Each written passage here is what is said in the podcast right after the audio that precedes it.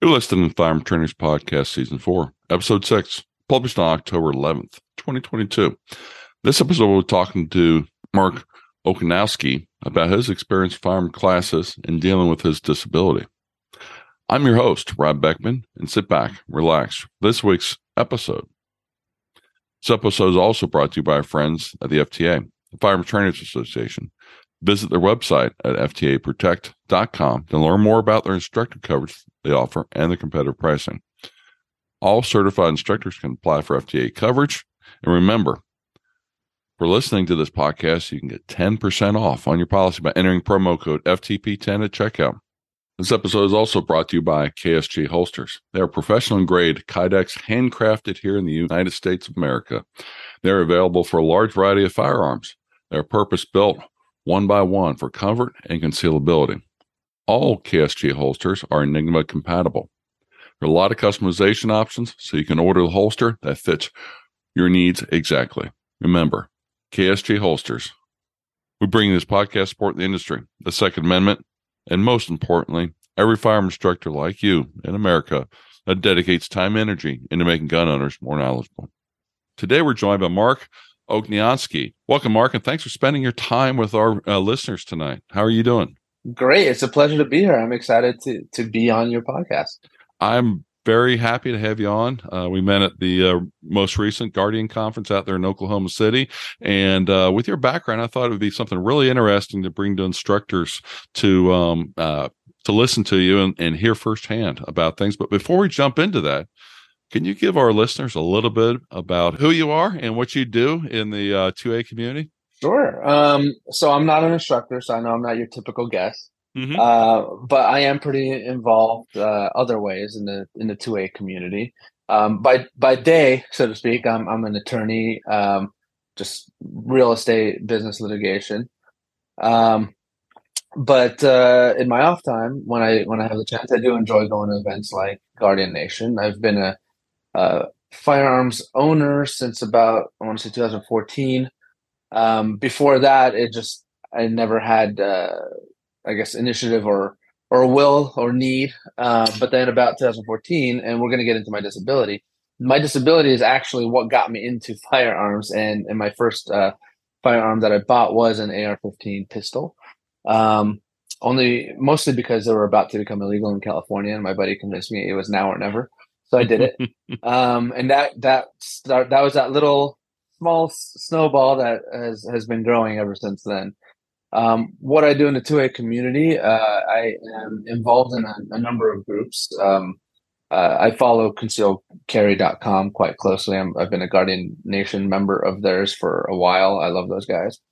Um, but I also am uh, a the California chapter president of the Liberal Gun Club, and um, uh, heavily involved also in another organization called the Liberal Gun Owners. Uh, they sound similar, but they're very different uh, groups. Um, and through that, I get to do a little bit more of my firearm advocacy um, from the other side of the aisle, uh, which I think is something that's very much needed uh, to bring balance to the voices that are talking about, you know, advocating for the 2A. Um, but it also gives me a, a chance to uh, train and organize events um, to help people in California, um, where there are plenty of guns, contrary to to what uh, people like to think.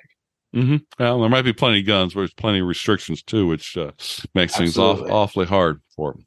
Well, hey, you touched on this a little bit. We're talking about disabilities today and how instructors can better support uh, students that might have uh, disabilities and such. And you talked about you have a disability from birth. Can you describe to our audience a little bit about what that disability is? Yeah, so as you said, it was it was from birth. I it was never diagnosed, but I think it was something called amniotic band syndrome, which is where one of the bands in the placenta wraps around a limb or fingers or whatever, and those uh, digits or limbs don't grow because they, they're just cut off. And so I think that's what happened to my left hand. Um, so my left hand, to describe it, is is uh, basically it's like half of a fist. So I don't have any fingers on uh, my left hand, and I have basically one digit or uh, you know one knuckle basically of of the thumb, if you can picture that. So just a, a like a I guess a half a thumb and and no fingers. Um, and so yeah, basically it looks like, like I have a fist all the time. Okay. And one one of the things that I always go along and uh, you know when I'm teaching instructors of you know trying to highlight the importance of reaching out to the disability community is they're also one of the ones that gets uh, victimized the most because they're in a wheelchair they're in crutches.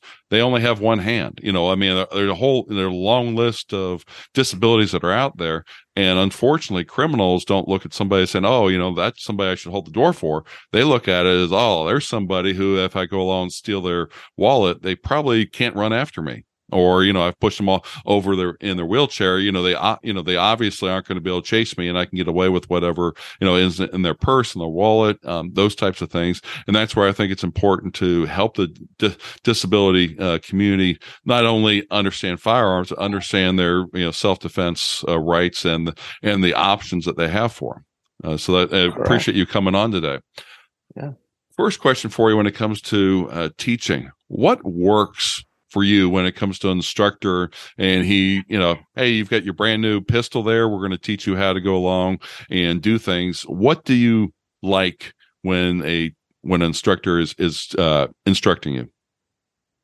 I i you know coming into any kind of instruction i realize that this instructor has no context for adapting like i've had to adapt. So you know, I come into it with a little bit of understanding that they might not understand my needs right away. But what what separates out an instructor from from the mass of other instructors is when they take a step back and and think through the problem um, of of you know what where the grip needs to change, how it needs to change, um, and and put themselves either in the same position as me. Sometimes they'll try to you know make a fist and use their left hand as a fist um, sometimes they'll they'll look at me and, and say, well, okay, here's the physics of it. For instance, uh, at, you mentioned the Guardian Nation conference where we met. Um, uh, AJ Zito was an instructor there, and he was one of the first guys I, I had uh, what, during that weekend. And he uh, talked a lot about where the weight, where the force is going, where it needs to be, and he does that for everybody. But then he looks at me and he says well okay you can't do the same you can't apply the same force that you know this other person can. Um, where do you need to put your left hand and how do you need to put pressure on it to to give as much res, you know of that weight and balance as needs to be in your in your grip? And so that took a little bit of time but it helped me a lot of of you know figuring out where to place this brick of mine uh, on the gun for maximum effect I, I know mm-hmm. I know it's easy to say, well, you can just shoot one handed. Um, and I could, I can. Uh, but there's a couple things wrong with that. One, shooting one handed makes you a lot tired a lot faster. Um, it, there's a lot of wear and tear. Uh, and also it's not as accurate. Um, mm-hmm. just by the nature of it. And there's a very good reason for that. It's, you know, physics. Um, so there are ways to mitigate that. And I know a lot of people instruct on that, but you know, I have a tool so I should use that to make me a more accurate shooter. So the best instructors are going to help me figure out a way to do that. It, it goes a little further than that too. Um, it's not just the shooting part. It's not just the grip and the, the, the trigger. It's the whole manipulation thing. So I had a class with uh, Rob Pincus. Um, and at first, you know, he was wondering why I wasn't shooting like some of the other guys, why I was doing things differently than he was teaching. And then he looked at me and he's like, "Oh, I see why. um, because, you know, and uh, so he gave me a lot of good tips about, you know, racking off the belt, you know, um, he, he told me to get a red dot because that gives me that lever um, mm-hmm. that I can, that helps me. He's like, look at the ones, you know, he, I think Sage Dynamics uh, has a YouTube video where he just destroys these things. So, um, so I looked at that and I found what he found to be like the toughest. And, and, he's like, some of these you can just hit against a brick wall. So things like that, teaching me different, tr- you know, tricks and, and, tips that that might not be as obvious about how to reload faster, um, how to rack the slide easier, um, how to manipulate things. Um, yeah, because in, everything you're doing is ways. pretty much one handed. You know, so exactly. magazine changes are pretty much one handed. Um, you know, you've got mm-hmm. some support in your left hand, but you don't have the ability to grip it um, with, with your other hand. So you've got to use your right hand to drop the magazine, get the new magazine, put the new magazine, and then get back on target. Yeah, and there's a lot of different ways you can do that. Um, mm-hmm. The safest way is is you know put the gun in your holster, drop the mag, put the gun in your holster, slap in a new mag, and then re-drop. But that's slow. Mm-hmm. Um, there are other ways. You know, uh, what I was doing at the Guardian Nation conference, nobody taught me that. I just happened to be a little bit faster. As I put the the the grip in my left hand against my chest while I you know change the magazine. I don't know if that's necessarily the best way to do it but I mean, there's there's a ton of ways. A lot of people put it between your legs, do it that way. Some people put it between in your armpit and do it that way. The trouble with those kinds of things uh, or those methods is when you're on a range and there's a lot of people around you and there might be people behind you and you don't want to be flagging anyone. So I yep. the reason I did it the way I did is because I kept the gun down the range all the time. It didn't move. It never went off the range. Um, and so that worked for me that weekend. Yep, that 180 got to keep in uh, keep in consideration because even though you're helping somebody work through an issue, you still don't want to be flagging people, um, you know, intentionally or accidentally along those lines because that's you know where all the where accidents happen that that people regret so much for it. Absolutely. So, Absolutely. and and I, I think one thing that's really good is obviously you've been doing it for a while. Obviously, you've learned several different techniques to where you can go along and you know do it between your legs, do a trap against your chest, doing those types of things. And you may not be as quick as I am doing it, but at the same time, you've learned how to do it. And I've right. done I've done those similar skills too because one of the things teaching in advanced classes that I that I teach is also what do you do if your dominant hand gets shot? you know, or gets injured, or you're holding somebody something back, uh, type of thing, and you've got to be able to use your offhand, and you don't have two hands manipulate like you normally get get used to, and all those types of things are very good for instructors to know and understand for their own shooting, but also in your case, you know, for somebody who's got a disability. Um, on how to do it. One of one of the hardest disabilities I ever had to work through was somebody who had diabetes really bad, and they had enlarged digits and basically their fingers were huge so so big that the person could hold the gun but could not flex his finger inside the trigger guard so one hand held it in a c clamp so it wouldn't go anywhere and the other finger went in from the side of it and he pulled it back but that wow. was the way that he was able to make it work now is that an orthodox position no but at the same time for somebody who has a disability who doesn't have that needs needs to be able to defend themselves, that's the way they've got to do it. Yeah, I think that's the biggest uh, challenge for any instructor is, you know, every student you have is a puzzle. Mm-hmm. Um, you know, you're trying to figure out the puzzle, how to make that shooter better at at the sport, at, or, or at defending themselves. And so, a disability is just one more piece of that puzzle. Yeah. Um, you know, grip strength is a piece of that puzzle. Dominant eye is a piece of that puzzle. There, there's a mm. lot of factors. Each person's unique, and so the the good instructor is going to look at a student like that and and figure out the best solution that they can think of, you know, to help that that student improve.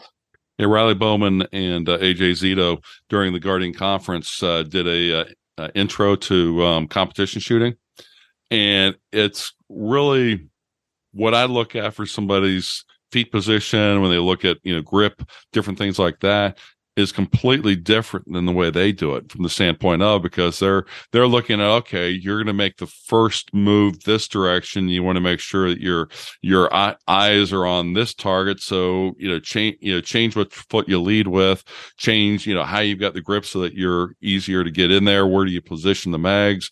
All those types of things. And it, like you said it's just like a puzzle. If i can go along and figure out one piece that goes in there to make you more um, more comfortable, make you more efficient in your in your movement, then all of a sudden, boom, you know that's that's a win all the way around. Absolutely. And the other, I mean, yeah, competition is a whole different animal uh, mm-hmm. because you're you're absolutely right. You're you're you're gaming the stage, no matter mm-hmm. what is you're you know it's a game at that point. Mm-hmm. You're you're trying to be as fast and as efficient as possible. Whereas defense is a little different. Where mm-hmm. you're you're trying to keep it as simple as possible so that when you freak out there won't be as many things to remember you know yep. everyone has to remember when when when it hits the fan you're not going to sit there and think okay foot here hand here you're just going to go to whatever base instinct you've got and so it's training those instincts you're going to default to your to your level training and exactly. whatever whatever you've done enough times you'll be able to go along do that under the high stretch situation well, hey, Mark, let me ask you this. You had a lot of good suggestions on things things that will help um, do it. What type of things don't work for you? You know that you've either seen, experienced, or just from your your own own um, you know life, you've you found that just don't work very well to transfer uh, over you know good skills and just gets you frustrated. Sure. Um, there's a lot of things that instructors can do that aren't helpful. Uh, one is ignore the disability altogether. That's probably the, biggest one because if you don't know how to fix it, you just you know treat the disabled person as you treat everybody else and teach them the exact same thing you're teaching you know the more able-bodied people. Uh, and so that a alienates the the student, uh, and b it doesn't actually help them improve shooting because you know you know, great. I learned how that person should grip the gun. I learned how that person should should stand. But I, you know, it doesn't work for me. It's not the best way for me to do it. And so you leave that class not really having learned that much. Um, if anything, it, it was just a practice for you to shoot. yeah. Mm-hmm. Um, so that's that's the biggest way that you can fail a student is just not not to treat them as an individual and to just treat them as part of the larger group. Yeah, I, th- I think um, in my in my own experience, I've got huge hands. You know, people that have uh, met me know that I've got I'm a big guy. I've got big hands, and I can wrap my fingers around almost any gun. Some guns too much because my fingers are too big. At the same time, I know people that have smaller hands that I have that the smaller guns work better for them than the, than the bigger guns, and that's one of those situations where you've really got to make make sure and identify, you know, what grip is the right size grip for the person how should they be gripping it uh, those those types of things because whether you got a disability or not if somebody's not addressing your problems then you're not getting your money's worth out of that class. Right. Um, exactly. Another way that uh, instructors sometimes don't do as much as they could is the well here's how i i would do it kind of syndrome. Like well this works for me so let me teach you how what works for me you know mm-hmm. Uh, that that might be okay for a lot of students but I, I, actually don't think that's a good strategy for any student because the person you're teaching isn't you. Um, they're they are their own person with their own set of issues even if they look normal from the outside. But especially to somebody where it's there's an obvious you know uh, disability of some sort um, what works for you isn't going to work for that person. So it, you're wasting your own time and their time um, and their money if you're mm-hmm. all you're talking about is what here's what I do, here's what I like. Um, now, obviously, you're an instructor. People are paying you to learn what you do, and I get that. Um, and so I'm not saying you shouldn't do that. It's just you can teach. Here's my style. Here's what I have to teach. But when when it comes to the firing part of the the actual coaching part of the instruction, where you're working with the individual students, you got to say, well, here's how do I make my program work for this individual student? How do I need to change my you know class so that this person can actually do it? And and you know and i think some of that goes to you know figuring out what part of your uh, training what part of your shooting is the is the thing that actually makes you as good as you are.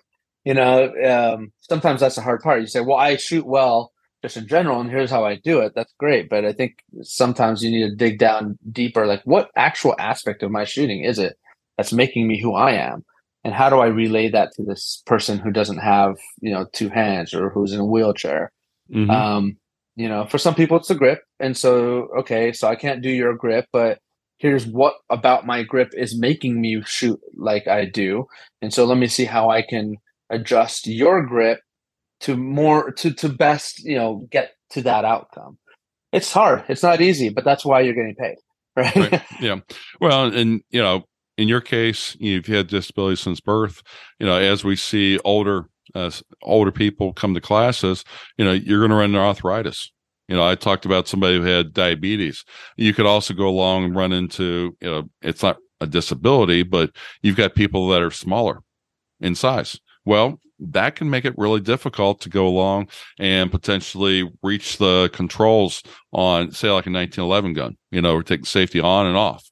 That could become a real issue when it comes to, you know, a rifle. Uh, being able to do things right. Going back to Guardian Conference, there was a lady there that I worked with quite a bit that did not have enough grip strength to go along and deactivate the um, the the uh, grip safety on her M&P, uh, M&P shield, and that was frustrating the heck out of her because she was there pulling the trigger, but not going along and actually, but it wasn't going off because the grip safety she didn't have the right grip, and you know as many people looked at her and and you know we all kind of came to the conclusion that she the gun was probably just a little bit the right size, but because of the way she was gripping it and such, and she was also a, a very accomplished shotgun shooter, the same she was gripping the same way the shotgun, which is a very loose grip around around that um, the wrist of the shotgun, which doesn't translate well over to a pistol, and that's where maybe a maybe a revolver might work better, and and that's where when it comes to disabilities not everybody's got to shoot a Glock or an M&P or a Springfield. As instructors, you might want to go along and recommend to them about some modifications. You know, do they modify the gun they have? Do they look at something else? Um, do you have any modifications that you've done to any of your equipment? I know you said Rob Pincus had recommended uh, putting a red dot on, but other, yeah. other modifications that you've you've had? Yeah. Um, so I will tell you this: smaller is not better. Uh, when you get to the subcompacts, like a Glock 26 or anything small like that, it's actually a lot harder to manipulate that gun than it is mm-hmm. for a Glock 19. Um, so, you know, to I'm sure that everyone listening to your podcast probably already knows that, but if they don't, don't recommend small guns just because somebody's small. I think the, the weaker their grip is, the less likely they should be shooting, you know, one of these tiny guns because um, the the mechanisms that make them work just uh, just make it so much harder to to manipulate. I I have a Glock 26. I almost never use it um, because it's so hard for me to rack the slide on that thing because that double spring that they use. Um, mm-hmm. So I actually put um, I went I don't have a red dot on that one because I, I just haven't bought a third party slide you know to do that with. But Amazon had this like I think it was like a twenty or thirty dollar piece of plastic that kind of has a shape of a red dot, uh, kind of like a rectangular um, thing that that slides basically right on top of the slide. Um, and so I actually I just use it like that, and that takes away the problem for me because then now I have some purchase, I have something to grip. Um, I tried using you know Glock store had those horns. I tried using mm-hmm. that. I hated those things. They don't for me. They didn't work. Um, but this one from Amazon does work. It just makes the gun a little bit bulkier because of it um, which you know kind of defeats the purpose of having something so small. Yeah. Um, but my my my go to gun is generally the Glock 23. Um, why Glock? It's because that's what I first got when I was getting into guns, so mm-hmm. they were available. Um, and, well, and, uh, it fit your hand. I mean, you know, it, it, fit yeah. you and you're able to shoot, and that's where you know, don't go out and buy a twenty. A Glock 23 because Rob and Mark said you should have a Glock 23. And I'll go along and make sure they understand, you know, if a, a pistol, a gun is like a pair of shoes. They don't fit everybody yeah. the same. And even if we had the same size foot, it may not feel the same for us. One might be more comfortable than another one. And that's where you go along and you've got to try them on, shoot them a little bit, go to a range that allows you to rent them you know rent a bunch of them and then shoot because it's a heck of a lot easier to spend a hundred bucks on uh, gun rental than to go along and buy a gun for 600 bucks and go back and say yeah this isn't going to work for me. Okay we're all for your 300 bucks for it. It's like wait a minute i just bought it you know an hour or two ago and the second you take it off the lot right? Yeah it's, wor- it's, it's worse than a car you know when you yeah. talk about depreciation because they're like yeah it's a used gun now it's, we can't sell it as new. Right exactly.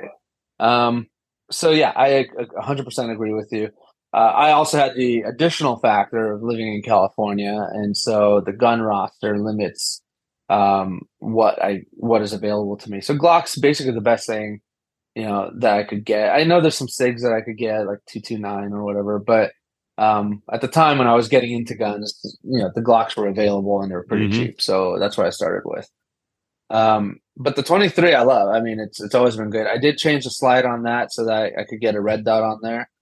Um, Uh, and so I do like having the red dot on there. Uh, you know, obviously aiming with the red dot's a little faster, um, but it's also more versatile for the same reasons I said earlier. I can rack the slide. I can I can use it in a lot of different ways. Um, the I mean, I mean, in terms of modifications for me, that's basically it. I think I got like an extended, you know, release and extended slide stop, just so it's easier for me to reach with my thumb. Mm-hmm. Um, small things like that. Um, I did change the the trigger to an Apex trigger, but that had nothing to do with with usability in terms of the disability. Mm-hmm. Um, the one one complaint I will have about my my strategy with the 23 has been that that new slide that I got, since it's not a stock or OEM Glock slide, it does sometimes stick. Um, you know, it, it, does get a little annoying that way. Uh, that it doesn't always get all the way back into battery. Rare thing that happens, but it just I notice it and, and it bothers me. So it's got me thinking maybe I need to uh, either get just a regular slide and have it milled so that it eliminates that problem, um, or get a, a, higher quality. I guess I, there's not that many slides companies that do that. So. Mm-hmm. Um, but that's how I've modified that one. Um, other than that, I mean, if if I could buy any gun, if I wasn't restricted, I, I love the Sig P320. Um, my my friends have had them. I've shot them, and that's the shoe, that's the glove, you know that I that I love that fits me really well. I just can't buy them in California. I mean, I could if I buy it, found it, found it used, but because they're illegal in California, they become super expensive. Um, mm-hmm. Yeah. So I haven't gotten that just yet. yeah, the 320 is actually, I think, a good example of uh, a firearm that has a lot of customized customizable part to it because unlike mo- uh, like the Glock and Springfield that have the serial number on the actual frame, the SIG, uh, SIG 320 has the serial number on the fire control unit, which is the trigger uh, assembly that's inside of it, and you can take and put different grips on it. Um, you can you can put longer, you know, fatter, shorter, all all those. In fact, you can even change calibers on them that I think is you know makes it extremely uh, versatile from that standpoint, but also allows you to really go along and customize it um, if you want to. If you wanted to, if you want to go along and, ma- and make a you know get a Dremel out and start carving on a little bit, you can carve on it. And if you make if you dig too deep, you can say, okay, throw that away and just buy a new new grip for it and you know go back to town and do doing that and really be able to customize it. Now, you know that's yeah. a little bit more advanced than what most instructors probably do, but it's uh, one of those things that I really like about the fire control unit that SIG has is uh, you can customize it and do so much with it because it's just like okay, if, as long as it fits the fire control unit, boom, put slide on it, and you're and you're in business. Yeah, I, I, really like how they did that that gun. Um, and every time I've shot it, I'm like, yeah, this is the one I want. So one day I'll get that. Um, I haven't tried. I know. I think it's Springfield made the easy mm-hmm. um, guns. That that line. Um, I would love to give that line a try. Again, they're not California legal, but one one of these days I'll find somebody who has one and I'll try it out. Uh, just to see how much easier it is to manipulate that gun. That's a gun that seems built for somebody who has you know with weak uh, grip strength or or missing things like I am. So um, hopefully it lives up to its promise. From what I've read and heard about it, it does. So uh, one one of these uh, days, I'll, I'll do a little review on on that if I ever get my hands on one. Cool. Well, hopefully maybe we'll see you at the Guardian Conference next year, and maybe somebody will have one of those Springfields that you can uh, test out there. That would be really yeah, cool. That would be. Actually, I'm gonna I'm going to be in Las Vegas this upcoming weekend for for a conference um, at Gun. I okay. wonder if they have if they have one, I'll give it a try. Yeah, well, that, that would be a really good. Uh, uh, Las Vegas has uh, lots of opportunities to shoot out there. They've got Shot Show out there, and never seen so many guns in my life in one place at Shot Show. It's, there's even more than there are at the NRA annual meeting. Oh, I'm sure. Yeah. Well, hey, Mark, I appreciate your time. Uh, to talk about how instructors can help uh, those with disabilities out. Can you um, recommend a annual conference that instructors should maybe go and check out um, from your experience? Sure. I, I, know there's a lot of options out there. Um, I know we've talked a lot about the Guardian conference that we just went to, and I'm not saying it's just because we just went to this conference. I really liked it. Um, it's because it's a good sample. I call it a sample platter of instructors. You're not going to get like a full course from any one instructor, but you're going to get kind of a taster of how that instructor teaches, um, you know, what their philosophy is, uh, and give it, have a little practice uh, under their instruction. See if this is somebody else you want to, you know, emulate or or take another class from, kind of a thing. And so I was able to, you know, have classes with at least six, maybe not, or somewhere around six different people, different instructors. Mm-hmm. Um, and and so that was really beneficial. You know, I can see well, I liked you know how AJ Zito was working with my my grip un- uniquely, um, and I see how he you know he presents the gun a little differently than I learned you know elsewhere. So that's something for me to try that I hadn't tried before. Um, citizen defense research. I took one of their classes about one. They had a one-handed shooting class. Of course, I was going to take that. It was about um, one was one-handed parent guardian or something like that. Um, where it's like, okay, you have a kid with you. You're you're gonna have one hand on the kid and one hand on your gun. Mm-hmm. So again, it's not just because of my disability. A lot of there's a lot of circumstances in the real world where you may only be able to put one hand on your gun. So that that appealed to me, and so that was good instruction, good training in in one-handed shooting that was useful. I took a low light class with Matt Little, and, and that was helpful because I'd never learned, you know, how to shoot at night and the different flashlight strategies. Mm-hmm. That was that's actually what surprised me the most is, you know, oh, it's not about shooting in the dark, it's about how to use your flashlight appropriately in the dark. That doesn't give you target. away and get your shot. Well, identify a target while not while minimizing the chances that they identify where you are in the, in the moment. Mm-hmm. Um, you, you, know, you don't want them to know what where to shoot too. So, so exactly. that was an interesting. Um, that was a little harder for me to adapt. You know, I'll, I'll admit that. You know, Matt, Matt's a great guy, um, but again, he got a student that is a little different, and so um, instead of working with me on how to figuring it out, and I don't blame him because it's a short class, so you don't have a lot of time in these but you know i can't hold a flashlight in my left hand independently like you might. So so instead i just use my weapon mount, mounted light the entire class. So even when people are doing the one-handed flash thing i was just using my, my weapon mounted light. And so that worked fine. So mm-hmm. um you know it, it so i i like that format um when you're when you're just trying to try a bunch of different things. Obviously mm-hmm. if you just want a course where you get the full training that's not going to be the place for you but uh, then again, you're not going to go to a conference for that. I don't think anyone's going to go to a conference to get a full course, you know, from one instructor. You'll just go to that instructor's course. Yeah.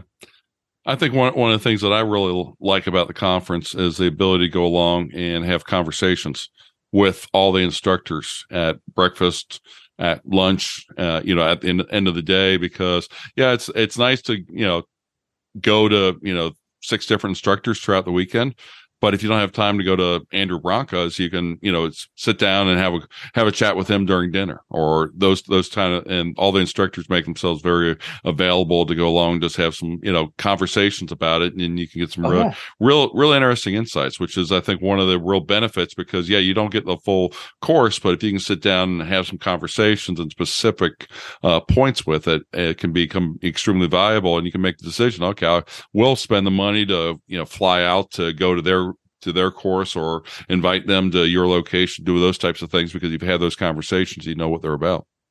Yeah, I, I agree with you. That that it was a huge uh, value of the course is to be able to sit down and talk to these people. I got I got to hang out with Don West, you know, the the lead lawyer for CCW mm-hmm. Safe. Yep, that was great, fun until guy. he got called out on work. Yeah, great guy.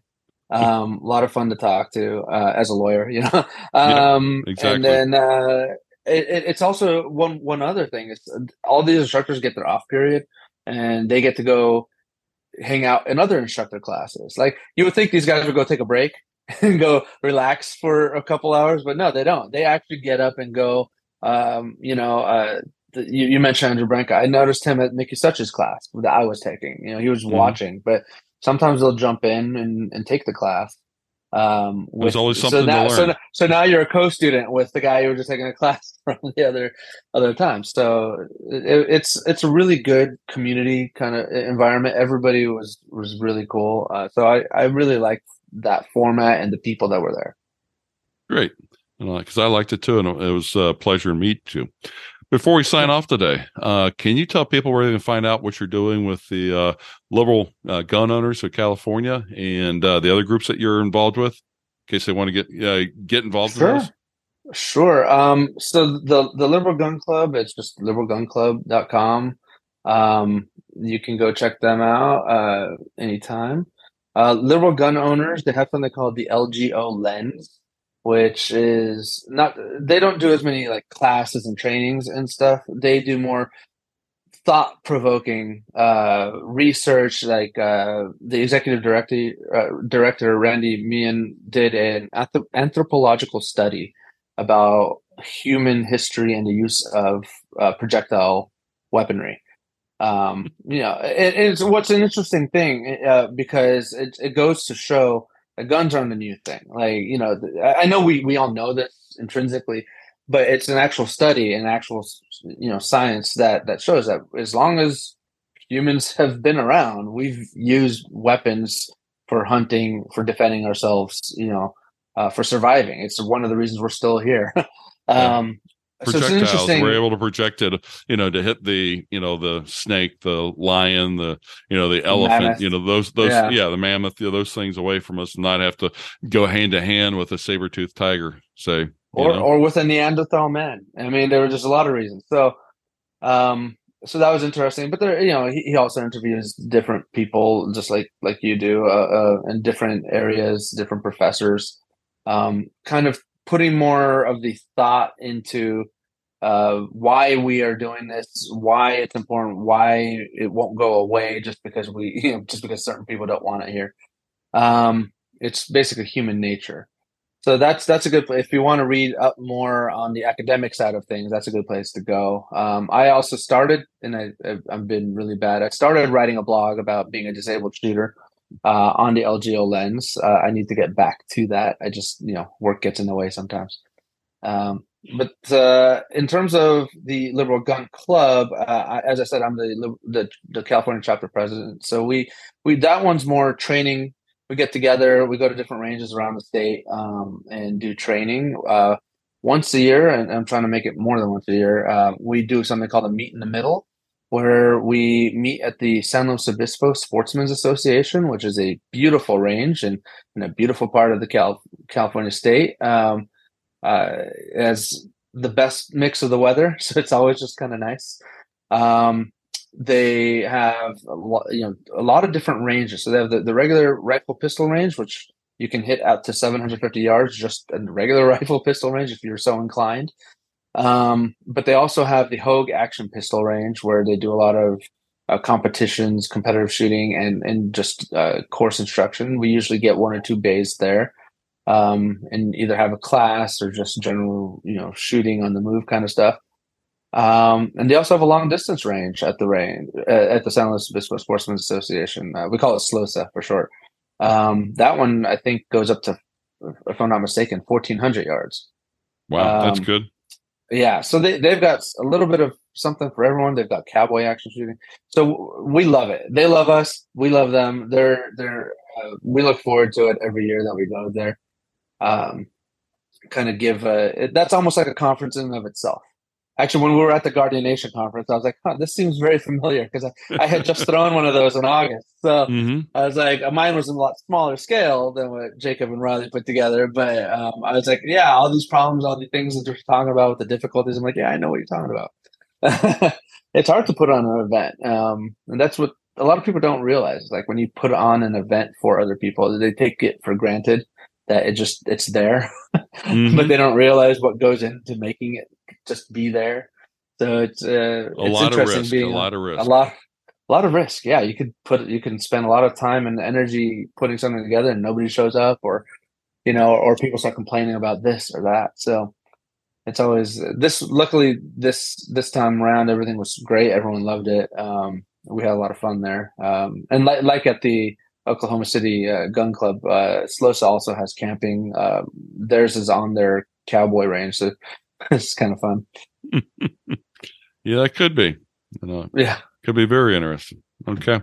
Well, hey, Mark, I really appreciate your time, um, sharing sharing your perspective because as uh, instructors, uh, I, you know, I've shared my experience in the and with the few people that I've had that come through with disabilities, and I think I'll leave with one thing. You're talking about each student's a puzzle, and I think that's a very good way of looking at it. And it doesn't matter, you know, what what you are. We've all are going to have certain capabilities.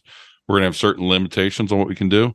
And as instructors, we've just got to kind of figure out, you know, put that puzzle together to try to make you the best possible shooter that you can be. So I appreciate yeah, your time. I, thank you. I was thank you for having me. Maybe we'll maybe we'll have you on in the future about some legal uh, questions. How's that? Hey, happy to do it. okay. Thanks for, again for your time, Mark. Have a good one. You too. Bye. That's a wrap for this episode. I hope it gave you additional insight into how to engage an underserved community. Do you have a topic you'd like me to talk about? Know someone I should interview?